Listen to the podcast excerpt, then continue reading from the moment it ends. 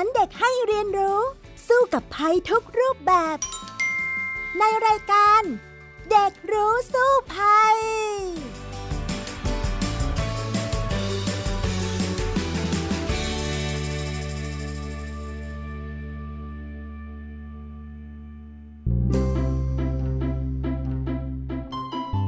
สวัสดีค่ะคุณผู้ฟังกลับมาพบกันอีกครั้งในรายการเด็กรู้สู้ภัยนะคะ วันนี้พี่ดารินกำเนิดรัฐก็มากับน้อง แท็ทีพบเกรียงกรยากิจนั่นเอง สวัสดีค่ะแท็สวัสดีครับพี่ดาริน ค่ะสำหรับวันนี้เนี่ยโหเห็นน้องแท็แอบบอกพี่ดารินมาว่าจะมาคุยเรื่องหนักหนาสาหัสเลย เรื่องเกี่ยวกับสงครามเหรอคะ มันยังไงกันแน่คะ น้องแท็ก็เมื่อไม่กี่วันมานี้นะครับ ก็เกิดเหตุการณ์ที่น่าตื่นเต้นขึ้นมา แล้วก็น่าตกใจด้วยครับในบริเวณชายแดนไทยพม่านะครับ นั่นก็คือเครื่องบิน รบมิก 26 ได้บินลุกล้ำเข้ามาในเขตประเทศไทย อำเภอพบพระจังหวัดตากนะครับ ซึ่งทำให้เกิดความเสียหายบางส่วนในบริเวณไทยครับ และเกี่ยวข้องกับเด็กๆ อย่างพวกผมด้วยเช่นกันครับ ในการจะต้องเอาตัวรอด แล้วผมก็สนใจในเรื่องราวครั้งนี้มากเลยครับ ว่าถ้าเกิดว่าวันหนึ่งเราเกิดตกอยู่ในสถานการณ์ แบบนี้เด็กและผู้ใหญ่ควรจะรับมือกันอย่างไรบ้างครับพี่ดารินค่ะสำหรับเหตุการณ์ที่ผ่านมานี้น่าจะเป็นไม่ใช่ว่าเขาอยากจะมา ทิ้งระเบิดในฝั่งเราหรอกนะ แต่ดูเหมือนว่าเขาจะบินล้ำเข้ามาน่ะ เพื่อที่จะเข้าไปโจมตีฝ่ายตรงข้ามนั่นเองนะสำหรับตรงชายแดนของพม่าหรือเมียนมาในปัจจุบันนะคะ ซึ่งจริงๆ แล้วเหตุการณ์นี้เนี่ยแน่นอนว่าชาวบ้านที่อยู่ชายแดนน่ะพอเห็นเครื่องบินเนี่ยบินเข้ามาล้ำเข้ามาแล้วก็บินใกล้มาก แล้วก็มีเสียงระเบิดฝั่งพม่าหรือว่าเมียนมาเนี่ยเขาก็จะต้องตกใจอะค่ะเขาก็เลยมีการ หนีเข้าไปในหลุมหลบภัยนะ โดยที่โรงเรียนเนี่ยก็ประกาศเหตุฉุกเฉินค่ะ ให้ผู้ปกครองเนี่ยไปรับลูก แล้วเสร็จแล้วเนี่ยก็เลยพาเด็กเข้าไปหนีเข้าไปในหลุมหลบภัยในโรงเรียน ซึ่งเป็นเพราะว่าเป็นหมู่บ้านที่อยู่ชายแดนน่ะเขาก็เลยจะต้องมีการเซฟมีหลุมหลบภัยเอาไว้ก่อน เผื่อว่ามีลูกหลงเข้ามาอย่างเงี้ย ชาวบ้านจะได้ไม่เดือดร้อนนะคะ ก็เลยเป็นความแตกตื่นที่เกิดขึ้นนะน้องแท็แต่จริง ๆ แล้วน่ะสำหรับเหตุการณ์นี้เนี่ยเขาไม่ได้จงใจจะมาทิ้งระเบิดในฝั่งเราหรอกนะ แต่ก็ไม่แน่ เพราะว่าในสถานการณ์ข้างหน้าต่อไปเรายังไม่รู้ว่าสงครามมันจะมีกี่รูปแบบมันจะเป็นยังไง ไม่ว่าจะเป็นเด็กหรือผู้ใหญ่ก็มีความเสี่ยงเหมือนกัน ถ้าอย่างนั้นเนี่ย เดี๋ยวไปคุยกันต่อเลยนะในช่วงแรกของรายการนะคะ ช่วงรู้สู้ภัยนะคะ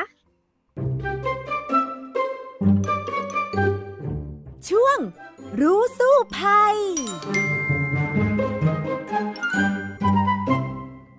มาถึงช่วงแรกกันแล้วนะคะ วันนี้คุยกันถึงเรื่องของการหนีภัยสงคราม หลายครั้งเนี่ยเราคุยเรื่องของการหนีภัยจากภัยธรรมชาตินะ แต่ภัยสงครามก็เป็นอีกภัยหนึ่งที่ตอนนี้ดูเหมือนว่าจะคุกคาม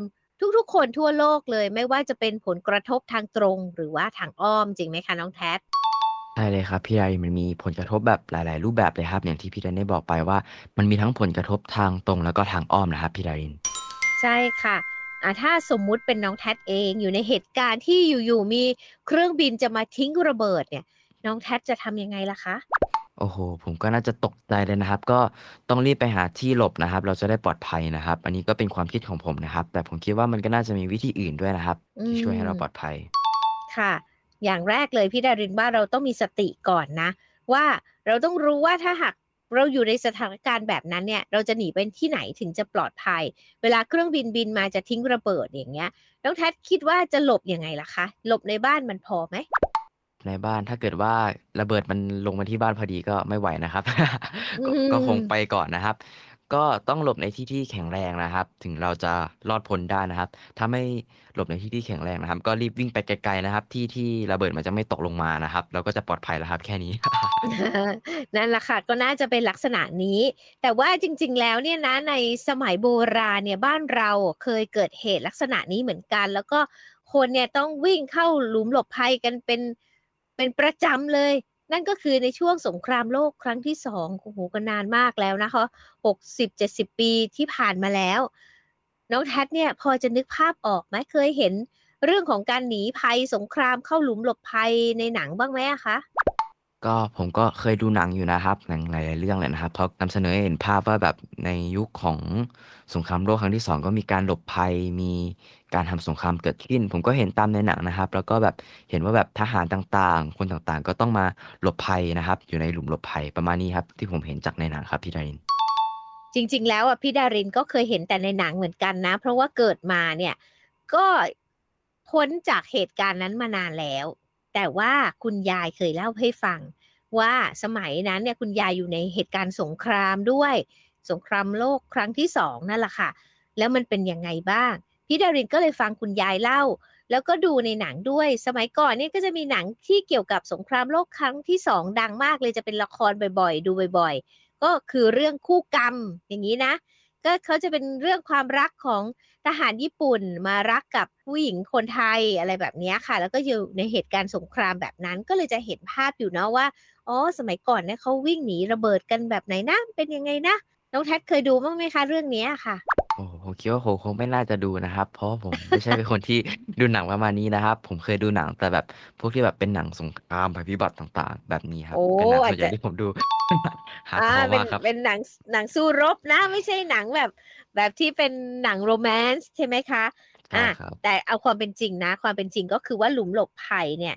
มีในกรุงเทพอยู่จนปัจจุบันด้วยบางจุดยังเหลืออยู่นะคะ ตอนนั้นเนี่ยเขาสร้างไว้ให้ประชาชนเนี่ยหลบ เป็นหลุมหลบภัยแบบสาธารณะเนี่ยค่ะ คือสมัยก่อนอะมีทั้งหลุมหลบภัยสาธารณะ แล้วก็หลุมหลบภัยที่ตามบ้านน่ะที่ชาวบ้านขุดขึ้นมาเองด้วยนะคะ ซึ่งสมัยนั้นเกิดขึ้นจากการที่เราอยู่ในช่วงสงคราม โลกครั้งที่สองสมัยของจอมพลปพิบูลสงครามเนี่ยเป็นนายกรัฐมนตรีค่ะ แล้วสงครามเนี่ยก็เริ่มขึ้นเมื่อปี 2482 ที่ไทยเนี่ยต้องเป็นเป้าหมายของฝ่ายสัมพันธมิตร เพราะว่าไปเข้าข้างฝ่ายญี่ปุ่นในเวลานั้น ก็เลยทำให้เกิดการที่ว่าฝ่ายสัมพันธมิตรเนี่ยจะนำเครื่องบินมาทิ้งระเบิดในประเทศไทย โดยเฉพาะในกรุงเทพและปริมณฑลนั่นเองเนาะฉะนั้นเนี่ยลุมหลบภัยก็เลยเกิดขึ้นในหลายพื้นที่ด้วยกันเพื่อให้ประชาชนเนี่ยเข้าไปใช้หลบภัยเวลาที่เกิดการทิ้งระเบิดขึ้นมา คุณยายพี่ดารินเนี่ยก็ได้เล่าให้ฟังนะว่า สมัยก่อนนี้นะ เวลาที่จะเกิดระเบิดขึ้นเนี่ยมันจะมีเสียงหวอดังมากเลยเป็นเสียงหวอเตือนภัยอะค่ะ ดังขึ้นพอดังขึ้นปุ๊บ ทุกคนก็ต่างคนต่างวิ่งและ เข้าไปหลบสู่ที่ปลอดภัย ถ้าหากว่าอยู่ที่บ้านก็วิ่งเข้าหลุมหลบภัยของบ้านตัวเอง ถ้าหากว่าอยู่ในที่สาธารณะก็หาหลุมหลบภัยที่อยู่ใกล้ที่สุดวิ่งไป เพราะว่าเวลาเครื่องบินเนี่ยทิ้งระเบิดลงมา มันจะมีแรงอัดของระเบิด แล้วก็เศษเขาเรียกว่าสะเก็ดระเบิดด้วย ถ้าหากว่าเราอยู่ในวิถี เราก็อาจจะบาดเจ็บหรือเสียชีวิตได้นะคะ ซึ่งให้น้องแทดเดาว่า น้องแทดรู้ไหมว่าเดี๋ยวนี้เนี่ยที่ยังหลงเหลืออยู่เป็นหลุมหลบภัยตั้งแต่สมัยสงครามโลกครั้งที่สองอะ ยังมีอยู่ที่ไหนบ้าง โห ผมเอาตรงๆนะครับ ผมคิดว่าผมคงไม่รู้เลยแหละครับ เพราะมันก็นานมากแล้วนะครับ ผมขอไม่ตอบแล้วกันครับ เพราะว่าผมคิดว่าผมไม่รู้จริงๆครับพี่ดาริน อะงั้นพี่ดารินเฉลยให้ดีกว่านะ ตอนนี้เนี่ยที่ยังมีเห็นอยู่ในกรุงเทพเนี่ย อยู่ที่สวนสัตว์เขาดินนั่นเอง หรือเขาดินวนา ซึ่งตอนนี้ก็เลิกไปแล้วอะนะคะ เป็นหลุมหลบภัยเก่าเลยค่ะ สร้างขึ้นเป็นหลุมหลบภัยสาธารณะเมื่อปี 2488 หลุมนั้นเนี่ยจุคนได้ 80 คนนะคะ ในช่วงสงครามมหาเอเชียบูรพาหรือว่าสงครามโลกครั้งที่ 2 นั่นเอง แล้วก็ต่อมาเนี่ยเขามีการปรับปรุงให้หลุมนี้เป็นนิทรรศการจะแสดงให้ความรู้เกี่ยวกับสงคราม แล้วก็การจำลองชีวิตของคนที่ใช้ในหลุมหลบภัยด้วยนะ แต่ว่าตอนนี้เขาดินมานานเลิกไปแล้ว แล้วก็เดี๋ยวต่อไปจะมีการปรับปรุงอย่างไรเนี่ยอาจจะได้ มาเห็นอีกครั้งหนึ่งสำหรับหลุมหลบภัยสาธารณะในอดีต ซึ่งประชาชนก็น่าจะไปดูได้ แต่ถ้าตอนนี้ยังไปดูตรงนี้ไม่ได้ ยังมีอีกที่ไปดูได้ค่ะ อยู่ที่สถานีรถไฟหัวลำโพง น้องแพทเคยไปบ้างไหมที่สถานีรถไฟหัวลำโพงคะไปอยู่ครั้งหนึ่งนะครับ ตอนเด็กๆนะครับ แต่ก็นานมากแล้วนะครับจำอะไรแทบจะไม่ได้แล้วครับ พี่ดาริน อืม แล้วก็เห็นบ้างไหมหลุมหลบภัยอะ ตอนนั้นผมจำได้ว่าตอนที่ผมไปอะครับ ผมง่วงนอนมากครับ ก็คือพ่อกับแม่ก็อุ้มผมไปอย่างเดียวเลยครับ แล้วก็ผมไม่ได้ดูมองอะไรเลยครับพี่ดารินเลยไม่เห็นนะ จใช่ริง ครับ ๆ ตอนนี้เห็นได้เด่นชัดมากเลยที่สถานีรถไฟหัวลำโพง แต่ว่าอาจจะไม่ทันสังเกตว่า นั่นคือหลุมหลบภัยนะคะ เพราะว่าตอนนี้เขาได้มีการปรับปรุงหลุมเนี้ยกลายเป็นลานน้ำพุหัวช้างไปแล้ว มันจะอยู่ด้านหน้าของสถานีรถไฟหัวลำโพง นะคะ เป็นเป็นน้ำพุหัวช้าง ซึ่งในอดีตเนี่ยเป็นอีกหนึ่งหลุมหลบภัยของกรุงเทพนั่นแหละ ซึ่งสร้างขึ้นมาตั้งแต่ปี 2482 ค่ะ ที่สร้างไว้ตรงนี้ก็เพราะว่ามันอยู่หน้าสถานีรถไฟ ซึ่งเป็นแหล่งสัญจรของชาวบ้านนั่นเอง ก็ถ้าหากว่าถูกถล่มเนี่ยก็ยังวิ่งเข้าไปหลบตรงนี้ได้นะและยังมีอีกที่หนึ่งค่ะก็คืออยู่แถวหน้าโรงเรียนศึกษานารีด้วย ตรงนั้นเนี่ยตอนนี้ก็ เหลือแค่เขาโครงหลุมเดิมอยู่นะ แต่ว่ามีการดัดแปลงให้เป็นพื้นที่ปลูกต้นไม้ไปแล้ว หลุมก็จมดินไปแล้วครึ่งหนึ่งนะคะ อีกที่หนึ่งอยู่ที่แถวเอเชียทีค่ะ ซึ่งอ,อันนี้เนี่ยก็ยังคงอยู่อาจจะไปแอบดูได้นะว่าเออหน้าตามันเป็นยังไงเขาก็ติดป้ายไว้ แล้วก็แถวประทุมธานีก็มีแล้วก็พระประแดงก็มีเหมือนกัน แต่ว่าส่วนใหญ่ก็ยังไม่ค่อยได้รับการบำรุงรักษาสักเท่าไหร่นะบางอย่างก็ ผุพังไปสุดโทมไปกันตามเวลาที่ผ่านมานะคะที่สำคัญเนี่ยพี่ดารินเคยจำได้ว่าคุณยายเล่าให้ฟังเรื่องของการหนีนะพอมีหวอดังขึ้นก็วิ่งกรูกันเข้าไปในหลุมหลบภัย บางทีบางคนวิ่งเข้าไปไม่ทันเนี่ยโดนสะเก็ดระเบิด แขนขาดขาขาดอะไรอย่างนี้ก็มีเป็นเหตุการณ์ที่น่ากลัวมาก ฉะนั้นเนี่ยชาวบ้านเองเนี่ยตามบ้านเองนะนะก็ต้องขุดหลุมเอาไว้ พอเสียงหวอดังปุ๊บ ก็วิ่งเข้าไปในหลุมนี่ราคาหลบไป แล้วก็คว้าได้แต่ของที่มีค่าติดตัวไปก่อน เพราะว่าก็ไม่รู้ว่าบ้านตัวเองเนี่ยจะถูกทิ้งระเบิดแล้วก็ไฟไหม้ไปหรือเปล่า ดังนั้นเนี่ยก็เป็นเหตุการณ์ที่ใช้ชีวิตยากลำบากแล้วสงครามในเวลานั้นเนี่ยก็ข้าวยากหมากแพง ก็อาจจะคล้ายๆตอนนี้นะ ก็ข้าวยากหมากแพงอยู่แล้ว แต่ตอนนั้นน่าจะหนักกว่านั้นเยอะนะคะ ครับพี่เรนพอพี่เรนพูดถึงเหตุการณ์ที่เกิดขึ้นในช่วงนั้นนะครับ ผมก็รู้เลยว่า มันก็น่าจะเป็นช่วงที่ค่อนข้างน่าลำบากนะครับพอควรเลยครับพี่ดาริน ใช่แล้วล่ะค่ะ แต่คราวนี้เนี่ย ถ้าเราจะนึกถึงสมัยสงครามโลกครั้งที่สองถ้าหากเกิดสงครามกันขึ้นจริง ๆ เป็นสงครามโลกเนี่ยนะน้องแท็คิดว่ามันจะเหมือนเดิมเหมือนยุคสมัยคุณยายพี่ดารินไหมล่ะคะ ผมก็คิดว่ามันคงจะไม่เหมือนเดิมนะครับ เพราะว่าตอนนี้เนี่ยณปัจจุบันนี้นะครับ มันก็ค่อนข้างต่างจากอดีตนะครับ ทั้งในการใช้ชีวิตนะครับ หลาย ๆ อย่างนะครับ ก็น่าจะเปลี่ยนไปนะครับ ถ้าเกิดเกิดสงครามโลกอีกนะครับเขาก็เมื่อตอนที่มีช่วงโควิด ยุคแรก ๆ ที่เขาคาดว่าจะเกิดสงครามโลกกันใช่ไหมครับ ก็มีคนมาแซวนะครับว่าโอ้ยตอนนี้สงครามโลกคงจัดไม่ได้แล้วมั้งครับ คงต้องเป็นสงครามโลกออนไลน์แทนนะครับ ซึ่งผมก็บอกว่าโอเค มันก็เป็นไปได้นะครับแต่เป็นสงครามโลกตามเกมแทนนะครับ แต่ว่า ผมคิดว่าสิ่งหนึ่งที่น่าจะต่างออกไปนะครับ พอสมควรอืมเลยทั้งเทคโนโลยีต่างๆ มันก็ก้าวหน้ามากขึ้น มีหลาย ๆ อย่างที่มันเปลี่ยนไปนะครับ ผมก็คิดว่ามันคงมันคงไม่เหมือนในอดีตหรอกครับ ที่แบบมีรถถังแบบออกมาสู้กัน อันนั้นอาจจะมีครับ แต่คงคงไม่เหมือนร้อยเปอร์เซ็นต์ครับ อันนั้นคือความคิดเห็นส่วนตัวของผมนะครับ ค่ะพี่ดารินก็ว่าจินตนาการไปแล้วเนี่ย มันอาจจะอะเราเห็นใกล้ๆตัวตอนนี้ก็คือสงครามรัสเซียยูเครนนะ อันนี้เนี่ยเขาก็รบกันแบบมีการทิ้งระเบิดแบบนิวเคลียร์บ้าง ไม่นิวเคลียร์บ้างอะไรต่างๆ นิดหน่อยนะ แต่ถ้าจะแบบนิวเคลียร์จริง ๆ แบบสงครามโลกครั้งที่สองที่ว่าอะนึกถึงญี่ปุ่นถูกระเบิดอย่างเงี้ยจากอเมริกาเอาเอานิวเคลียร์ไปลง แล้วก็ต้องประกาศยอมแพ้เลย เพราะว่ามันหนักมากอย่างเงี้ย สมมุติว่ามีการยิงนิวเคลียร์ขึ้น แถวแถวรัสเซียอะไรแบบนี้หรือว่าประเทศใด ๆ ก็ตามที่รบกันอย่างเงี้ย อันนี้เนี่ยก็ต้องเตือนว่าบ้านเราก็อาจจะไม่รอดจากกัมมันตภาพรังสี เพราะว่าเดี๋ยวนี้เนี่ยการศึกษาระเบิดนิวเคลียร์เนี่ยมันก็ก็พัฒนาไปอีกอะค่ะอาวุธมันร้ายแรงยิ่งขึ้นนะ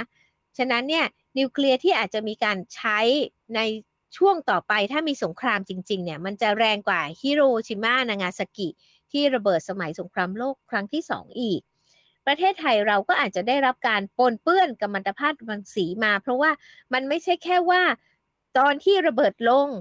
แล้วมันสมมติระเบิดอยู่แถวรัสเซียโน่น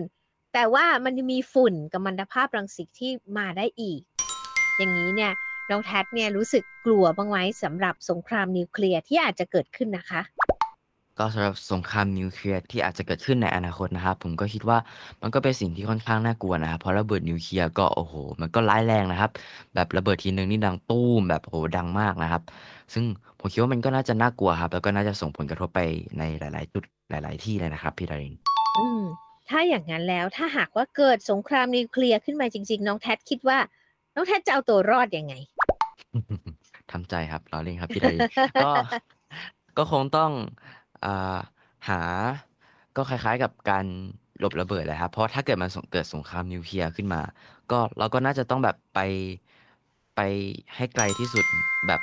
ให้ไกลเลนส์ของระเบิดมากที่สุดครับ เพราะว่าจริงๆเลนส์ของระเบิดนิวเคลียร์มันก็มันก็กว้างมากใช่ไหมครับพี่ไดอืแล้วก็แบบมมันก็เป็นระเบิดที่ร้ายแรงมากนะครับ ก็อาจจะต้องหาหลุมหลบภัยหรือแบบหาที่ที่ปลอดภัยนะครับ ใช่หรือถ้าเกิดว่า เราทำได้เราก็อาจจะแบบวิ่งไปไกลๆวิ่งไปแบบ ที่รัศมีของอระเบิดมันไม่สามารถจะไปมาไปหามาหาเราได้ครับ ประมาณนี้ครับพี่ดารินวิธีการของผม ค่ะพี่ดารินก็อยากจะเล่าว่าวันก่อนนี้เพิ่งดู Netflix นะแล้วก็ดูสารคดีเรื่องหนึ่ง แล้วก็มีการสัมภาษณ์กับคนที่รอดชีวิตจากระเบิดนิวเคลียร์ที่ญี่ปุ่นด้วย เขาบอกว่าเขาอยู่ที่เมืองนางาซากิ แล้วก็เมืองที่เขาอยู่เนี่ยห่างจากศูนย์กลางของระเบิดจุดที่ระเบิดลงอะไปประมาณครึ่งไมล์ ครึ่งไมล์ก็อาจจะราวๆกิโลหนึ่งมั้งนะ แล้วเขาอะรอดชีวิตมาได้ แล้วเขาก็เล่าว่ารอดมาได้ เพราะว่าเขาเข้าไปหลบอยู่ในหลุมหลบภัยอะค่ะ แล้วก็ค่อยๆขึ้นมาทีหลัง เขาบอกว่าโหตอนแรกนะที่ระเบิดนิวเคลียร์ลงนะ เสร็จแล้วเนี่ย ฟ้าเนี่ยมันมืดมันปิดไปตั้งหลายวันน่ะ เพราะว่ามันมีฝุ่นผงของแบบนิวเคลียร์ขึ้นมาอย่างเงี้ยค่ะ ปิดหมดเลยแล้วก็หลายวันหลังจากนั้นเนี่ย อากาศถึงเปิด เพิ่งเห็นแสงอาทิตย์ในช่วงหลังนะ ซึ่งสภาพอย่างนั้นเนี่ยมันน่ากลัวมากทีเดียว แต่สมมุติว่าถ้าหากว่ามันเกิดขึ้น แถวแถวรัสเซีย แล้วไทยเป็นยังไงเนี่ยมีข้อมูลจากดรเจษดาเด่นดวงบริพันธ์เหมือนกันนะคะ อาจารย์อยู่ที่ภาควิชาชีววิทยาคณะวิทยาศาสตร์จุฬาลงกรณ์มหาวิทยาลัยเนี่ย อาจารย์ก็ได้เคยบอกมานะว่า ถ้าหากว่ามีใช้จำนวนน้อย หรือเกิดการรั่วไหลของโรงไฟฟ้านิวเคลียร์ซึ่งรอบประเทศไทยก็มีอยู่นะน้องแทดรู้ไหมว่าประเทศเพื่อนบ้านเราเช่นเวียดนามอะไรอย่างเงี้ยเขาก็จะสร้างโรงไฟฟ้านิวเคลียร์ด้วย ถ้าหากมีการรั่วขึ้นมา มันกระจายแผ่มาตามกระแสลมได้เป็นบริเวณกว้างค่ะ แล้วอาจจะทำให้อาหารแหล่งน้ำเนี่ยปนเปื้อนเป็นพิษกับคนได้ แล้ว สิ่งที่เกิดขึ้นเนี่ยการที่เราโดนฝุ่นผงของนิวเคลียร์เนี่ยอาจจะทำให้เราระคายเคืองอ่อนเพลียอาเจียนท้องเสียผมร่วง เม็ดเลือดขาวลดลง เสี่ยงเป็นมะเร็งแล้วก็เสียชีวิตได้ถ้าหากว่าได้รับไปเยอะๆนะคะ อย่างเช่นเหตุการณ์ที่โรงไฟฟ้านิวเคลียร์ที่ฟุกุชิมะ ประเทศญี่ปุ่น เขาถูกสึนามิแล้วก็มีกัมมันตภาพรังสีรั่วไหลเนี่ย ตรงนั้นเนี่ยก็เกิดการ มีสารพิษจากสารกัมมันตภาพรังสีเนี่ยอยู่เกินรัศมี 30 กิโลเมตรเลยนะ ซึ่งถ้าถ้าอยู่ในรัศมี 30 กิโลเมตรในบริเวณนั้นน่ะที่โรงไฟฟ้ารั่วไหลเนี่ยเขาบอกว่าเอ่อมันจะเป็นกัมมันตภาพรังสีเข้มข้นเฉียบพลัน คนที่อยู่ในบริเวณนั้นเนี่ยมีอัตราเสียชีวิตประมาณ 50%นะคะ อีก 50%ที่รอดตายเนี่ยก็อาจจะเป็นมะเร็งได้ แล้วถ้าหากว่าอยู่ห่างไปจากรัศมีของการระเบิด 30 กิโลเนี่ยกัมมันตภาพรังสีก็จะลดลงไปตามระยะที่ห่างออกไป แต่ว่าก็ยังเป็นพิษอยู่ดีค่ะ แต่น้องนึกดูนะ ถ้าหากว่าเราอยู่ใกล้ๆเลย มันจะเป็นยังไง มันก็คือว่าเราจะเสียชีวิตจากความร้อนเปลวไฟแล้วก็แรงระเบิด ซึ่งสามารถทำลายผิวหนังเนื้อเยื่อแล้วก็อวัยวะภายในได้เลย มันน่าจะเหมือนแบบหนังนะมันฟุบ เผาไหม้เลยอะ่ะเออ เพราะว่าอาจารย์บอกว่ารังสีขนาด 3-4 เกรเนี่ยทำให้เกิดผิวหนังอักเสบ 2-3 สัปดาห์ ถ้าขนาดร้อยเกรเนี่ยผิวจะเน่าเป็นตุ่มหนองใน 1-2 สัปดาห์ ถ้าหากได้รับรังสีขนาดมากกว่า 30 เกรเนี่ยทั้งร่างกายอาจจะอันตรายถึงเสียชีวิต หัวใจล้มเหลวเลย แล้วก็ตายได้ภายใน 24-72 ชั่วโมง แล้วถ้าหากว่าได้รับรังสีขนาดสูงๆนะ เป็นพิษเฉียบพลันเนี่ยเอ่มก็อาจจะมีอาการแบบเรื้อรังค่อยเป็นค่อยไป ตอนแรกอาจจะยังไม่เป็นอะไร แต่ว่ารังสีมันไปทำลาย DNA ค่ะทำให้สุดท้ายเนี่ยเกิดการกลายพันธุ์ของยีนนำไปสู่มะเร็ง เคยมี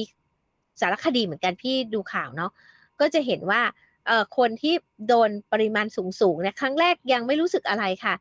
ก็คืออาจจะผิวหนังไหมอะไรอย่างที่บอกเนาะแต่ต่อมาพอดีเอถูกทำลายเนี่ยสภาพก็แย่ลงไปเรื่อยๆ ในที่สุดก็เสียชีวิตนะ ฉะนั้นเนี่ยถามว่าถ้าหากว่าโดนกัมมันตภาพรังสีเข้าไปแล้ว เกิดระเบิดขึ้นเนี่ยนานไหมกว่ามันจะหมดไปอย่างเงี้ย ก็ต้องตอบว่านานมากนะอืมอย่างเช่นที่ญี่ปุ่นโรงไฟฟ้า ฟุกุชิมะเนี่ยถูกสึนามิมาสิบกว่าปีละ ตอนนี้เนี่ยกัมมันตภาพรังสียังไม่หมดไปเลยค่ะ เขาบอกว่าอาจจะต้องใช้เอ่อเวลาประมาณ 30 ปีหรือมากกว่านั้นเนี่ยเพื่อให้ค่ามันลดลงไปสักประมาณครึ่งหนึ่งเท่านั้นเอง ก็คงต้องนานกว่านั้นเกือบโอ้ร้อยปีเลยมากกว่ามันจะหายไปทั้งหมดนะ ฉะนั้นเนี่ยอันตรายมากเลยสำหรับกัมมันตภาพรังสีถ้าหากว่าเกิดขึ้น ก็ไม่มีใครหรอกใครที่อยากจะให้เกิดการระเบิด ที่เป็นนิวเคลียร์ขึ้นนะไม่อย่างนั้นเนี่ยคนจะตายเยอะแล้วก็อันตรายเนี่ยมากมายเหลือเกินค่ะน้องแท็บคะน่ากลัวมากเลยครับพี่ดารินเรื่องของกัมมันตรังสีแล้วก็เรื่องของระเบิดนะครับ ก็เป็นสิ่งหนึ่งที่ผมก็หวังว่าในอนาคตมันจะไม่เกิดขึ้นนะครับ แต่เราก็อืมห้ามไม่ได้ครับเพราะทุกสิ่งทุกๆอย่างมันก็อาจจะเกิดขึ้นได้ในอนาคตครับ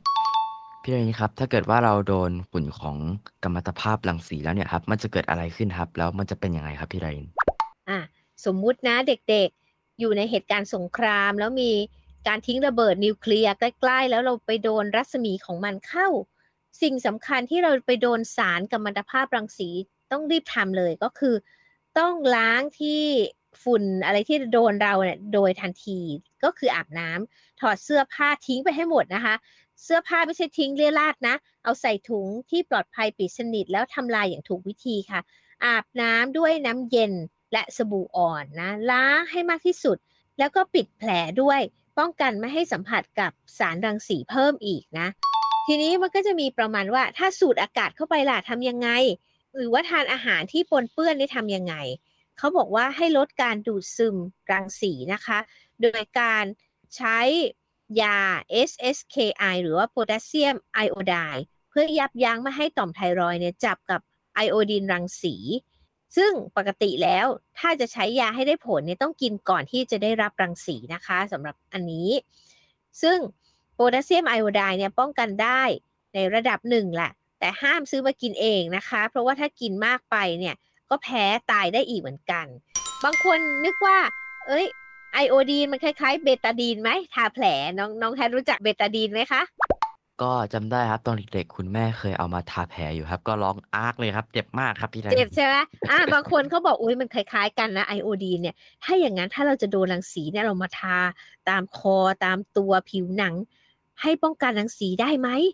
อันนี้ไม่ใช่นะคะ อันนี้คนความเชื่อที่ผิดนะไม่ถูกต้องนะโอ้โหไม่ใช่เอาไอ ไอเจ้าไอโอดีหรือว่าเบตาดีนมาทาทั้งตัวอย่างนี้ก็ไม่ไม่ถูกนะคะ น้องแทสไม่น่าจะได้นะครับพี่ดารินน่าจะแสบไปครับ อ่าใช่แล้วอันนี้เป็นความเชื่อที่ผิดนะคะ แต่ถ้าหากว่าเราโดนฝุ่นของรังสีเข้าไปเนี่ย มีอาการทางระบบทางเดินอาหารนะ อย่างเช่นคลื่นไส้อาเจียเบื่ออาหารนะคะ อาจจะให้น้ำเกลือได้ค่ะ แล้วก็ถ้าเป็นแผลในกระเพาะอาหารเนี่ยหมอก็จะรักษาตามอาการแหละ นะแล้วก็ถ้าเป็นมากเนี่ยอาจจะภาวะเม็ดเลือดต่ำจากรังสีอย่างเงี้ยก็จะติดเชื้อง่ายหมอเขาก็จะรักษากันไปตามอาการ อาจจะต้องให้น้ำเกลือให้เลือดต่างๆ แล้วก็ถามว่าการบำบัดรักษาพิษจากรังสีเนี่ยจริง ๆ แล้วได้ผลดีมากไหมเนี่ย ก็ยังไม่ค่อยดีสักเท่าไหร่ค่ะ เพราะมันตามอาการจริงๆแล้วมันมันทำลาย DNA อะมันหนักมาก ฉะนั้นเนี่ย สิ่งที่ดีที่สุดคือป้องกันไม่ให้ตัวเราเองนะโดนกับรังสี ก็คืออย่างเช่น สมมุติเราต้องเข้าพื้นที่ที่มีรังสีเนี่ยเขาจะมีเครื่องมืออันหนึ่งชื่อว่า Geiger counter เนี่ยมันจะมีตัววัดเลยว่า รังสีนั้นนะมีขนาดเท่าไหร่ ถ้ามันกำลังเริ่มเยอะแล้วเนี่ยก็รีบออกมาจากจุดนั้นเนี่ยจะเป็นสิ่งที่ดีที่สุดเนาะพี่ดารินก็ดูสารคดีอีกเหมือนกัน แล้วก็เห็นฝรั่งเนี่ยเข้าไปในเมืองที่มันอยู่ใกล้ ๆ โรงไฟฟ้านิวเคลียร์ที่ระเบิดของ ญี่ปุ่นน่ะที่มันรั่วค่ะ ก็เขาก็จะมีไอ้เครื่องเนี้ยหละไกเกอร์เนี่ย วัดไปเรื่อยๆ ว่าอุ๊ย ระดับเนี้ยมันจะต้องไม่เกินเท่าไหร่แล้วมันเยอะหรือยังถ้าเยอะแล้วออกเถอะอะไรอย่างเงี้ยทุกคนก็กลัว แล้วก็ตอนนี้เนี่ยเมืองที่อยู่ใกล้โรงไฟฟ้านิวเคลียร์ก็ยังเป็นเมืองร้างอยู่นะ เพราะอยู่ไม่ได้ อยู่ไปก็จะโดนพิษจากรังสีนั่นเอง ฉะนั้นเนี่ยการป้องกันตัวเองจากภัยสงคราม โดยเฉพาะสงครามนิวเคลียร์เนี่ยสำคัญมากแล้วก็เป็นความรู้ที่เราควรจะ รู้เอาไว้นะคะ ถ้าหากว่าเกิดขึ้นจะได้หลีกเลี่ยงได้นะน้องแท็อืมเห็นด้วยเลยครับพี่ดารินตอนนี้ก็คุยกันมาเยอะแล้วนะคะ เรื่องของภัยจากสงครามโดยเฉพาะสงครามนิวเคลียร์เดี๋ยวไปต่อกันเลยในช่วงสุดท้ายค่ะ ช่วงรู้แล้วรอดค่ะ ช่วง รู้แล้วรอด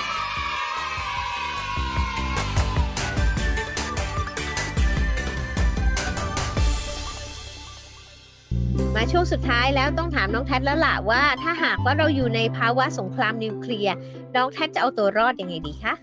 ก็อย่างที่บอกครับก็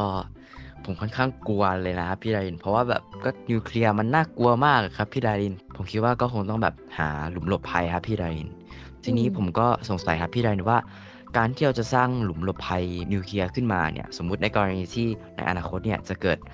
ภัยพิบัติที่ใช้ระเบิดนิวเคลียร์ขึ้นมา ในการทำสงครามเนี่ย เราจะหลบภัยยังไง เราจะต้องใช้วัสดุอะไรในการสร้างครับ เราจะสร้างขึ้นมาอย่างไรครับ ในหลุมหลบภัยของนิวเคลียร์ครับ ค่ะ เอ่อ ถ้าเป็นหลุมหลบภัยโบราณที่สมัยสงครามโลกอะไรอย่างเงี้ยเขาก็จะขุดไปไม่กี่เมตร แล้วก็ใช้ปูนมา มาสร้างเนาะ เป็นเหมือนกับคอนกรีต เป็นปูน แต่ว่าถ้าเป็นสงครามนิวเคลียร์เนี่ย ฝรั่งเนี่ยเขาคิดเอาไว้เหมือนกันนะ ว่าจะต้อง ต้องใช้วัสดุที่มันไม่ใช่ธรรมดาน่ะ มันก็เอ่อมันจะบางอย่างเนี่ยลักษณะมันจะเหมือนกับเป็นตู้คอนเทนเนอร์ขนาดใหญ่เลย แล้วฝังลงไปในดิน แล้วก็ต้องลึกสักประมาณ 20 ฟุตด้วย นอกจากนั้นเนี่ยมันยังต้องมีระบบระบายอากาศแบบปิด แล้วก็หมุนเวียนภายในตัวเพื่อกรองอากาศไม่ให้ฝุ่นของนิวเคลียร์เข้านะ อย่างที่อเมริกาเนี่ยก็มีข่าวมาเหมือนกันนะคะ ว่ามีบริษัทเนี่ยผลิตเลยเป็นเหมือนคล้าย ๆ ตู้คอนเทนเนอร์ฝังลงไปเนาะแล้วก็ จะมีหลายระดับด้วยกันนะ มีแบบหลบภัยเอ่อแบบพื้นฐานนะ ไม่ใช่นิวเคลียร์นะ ราคาก็ประมาณ3 0 0แสนกว่าบาทแล้วสำหรับพื้นฐานเลยนะคะ แต่ทีนี้ถ้าบางคนเนี่ยอยากได้ลักษณะเป็นเหมือนหุ้มเกราะเลย ป้องกันนิวเคลียร์เลยเนี่ยนะ ราคาเนี่ยสูงมากเลย 3 ล้านกว่าบาทเป็นอย่างต่ำนะคะ โดยข้างในเนี่ยเขาจะสร้างเป็นเหมือนบ้านเลยอะ่ะ เหมือนเป็นบ้านที่อยู่ใต้ดินนะคะน้องแท็ แล้วก็มีระบบทุกอย่างเลยกรองอากาศอะไรต่างๆ เนาะซึ่งก็มีคนบางคนที่กลัวสงครามเนี่ยพวกเศรษฐีอะซื้อเอาไปแล้วเหมือนกัน เพื่อที่จะไปสร้างอยู่บ้านตัวเอง เอาไว้เป็นที่หลบภัย แต่ทีนี้เนี่ยมีบริษัทบางบริษัทเหมือนกันที่บอกว่า เอ๊ะขายขาดคนไม่มีตังค์ไปซื้อ ก็เลยสร้างเป็นศูนย์หลบภัยนิวเคลียร์แบบรวม ก็คือให้ให้คนเนี่ยสามารถมาซื้อสิทธิ์ ที่จะเข้าไปอยู่ได้เป็นเหมือนบ้านอยู่ใต้ดินแล้วก็อยู่รวมกันเนี่ยค่ะ อยู่ได้ประมาณ 575 คนนะ ซึ่งเขาบอกว่าหลุมหลบภัยแบบนี้ ที่สร้างขึ้นที่รัฐเซาท์ดาโกตาที่อเมริกานี่นะ มันจะเป็นลักษณะว่าหลุมหลบภัยแบบมีพลังงานอยู่ได้ด้วยตนเอง ไม่ต้องพึ่งไฟจากโรงไฟฟ้า มีสิ่งอำนวยความสะดวกครบเลย มีโรงหนังด้วย มีสนามยิงปืน มีสวนปลูกพืช แบบไฮโดรโปนิกอยู่ข้างล่างนั่น มีพัตตาการมีบาร์มีทุกอย่างเลย แล้วก็ให้สมัครสมาชิกเอานะคะ คนหนึ่งที่จะต้องสมัครสมาชิกที่จะมาใช้ชีวิตอยู่ในหลุมนี้ถ้าหากเกิดเหตุขึ้นเนี่ยต้องเสียเงินประมาณ8 0 0แสนกว่าบาท ซึ่งในข่าวเนี่ยเขาบอกล่าสุดก็มีคนจองไปละ50 คนนะโอ้ก็ต้องเป็นคนรวยอะนะจะไปเสียเงินเอาไว้ก่อนสำหรับจะไปอยู่ในหลุมหลบภัยนี้ แล้วก็ตอนนี้เนี่ยบริษัทที่เขาผลิตเป็นหลุมหลบนิวเคลียร์พวกนี้ก็เริ่มได้รับการติดต่อมาจาก ประเทศต่างๆ ทั่วโลกเลยเหมือนกันที่อยากจะให้มาขายสินค้าเหล่านี้เนี่ยในประเทศต่างๆ ด้วย เพราะว่าคนก็เริ่มกลัวว่าจะเกิดสงครามโลกขึ้นหรือว่าสงครามนิวเคลียร์ขึ้นแล้วก็จะไปหลบยังไง โอ้แล้วถ้าเป็นน้องแท็ล่ะคะ ถ้าหากว่ารู้ข่าวว่าจะเกิดเหตุจริง ๆ นี่จะทำยังไงดีจะจะสร้างแบบนี้ไหม ก็จากที่พี่ดารินนะครับ ได้พูดถึงราคาไปแล้วนะครับ ว่าประมาณแบบ8ปดแสนสามแสนกว่าบาทสามล้านกว่าบาทนะครับ ผมก็คิดว่าโอเค ผมยอมตายจากระเบิดนิวเคลียร์ง่ายกว่าเยอะเลยครับ ไม่ต้องมานั่งหา เงินไม่ต้องมานั่งหลบภัยนะครับ ไม่ต้องหรอกครับ เราผมยอมตายง่ายกว่า โอ้ไม่ต้องขนาดนั้นแล้วค่ะแต่บางคนนะเขาก็ทำแบบ DIY นะเห็นในคลิปเหมือนกันนะคะ บางคนเนี่ยไปเอาตู้คอนเทนเนอร์เลยซื้อมาเลย แล้วก็ขุดหลุมว้าวแล้วก็ฝังลงไป แล้วก็ไปทำระบบของตัวเองอย่างนี้ก็มีเหมือนกัน ก็เอาเป็นว่าต้องคอยติดตามข่าวค่ะ ถ้าหากว่าเกิดข่าวไม่ดีจะเกิดภัยสงครามนิวเคลียร์ขึ้นจริง ๆ เราทุกคนก็คงต้องหาทางเอาตัวรอดแล้วที่สำคัญเนี่ยก็คงต้องสร้างหลุมหลบภัยของตัวเองขึ้นมาแล้วนะคะ เอาละค่ะ วันนี้เวลาหมดแล้วล่ะ ก็หวังว่าจะไม่เกิดภัยจากนิวเคลียร์เกิดขึ้น หรือภัยสงครามเกิดขึ้น ขอให้โลกอยู่ในความสงบกันต่อไป วันนี้พี่ดารินแล้วก็น้องแท็ลาไปก่อนนะคะ สวัสดีค่ะ สวัสดีครับ ติดตามรายการได้ทางเว็บไซต์และแอปพลิเคชันของไทย PBS Podcast Spotify, SoundCloud, Google Podcast, Apple Podcast และ YouTube Channel Thai PBS Podcast Thai PBS Podcast View the world via the voice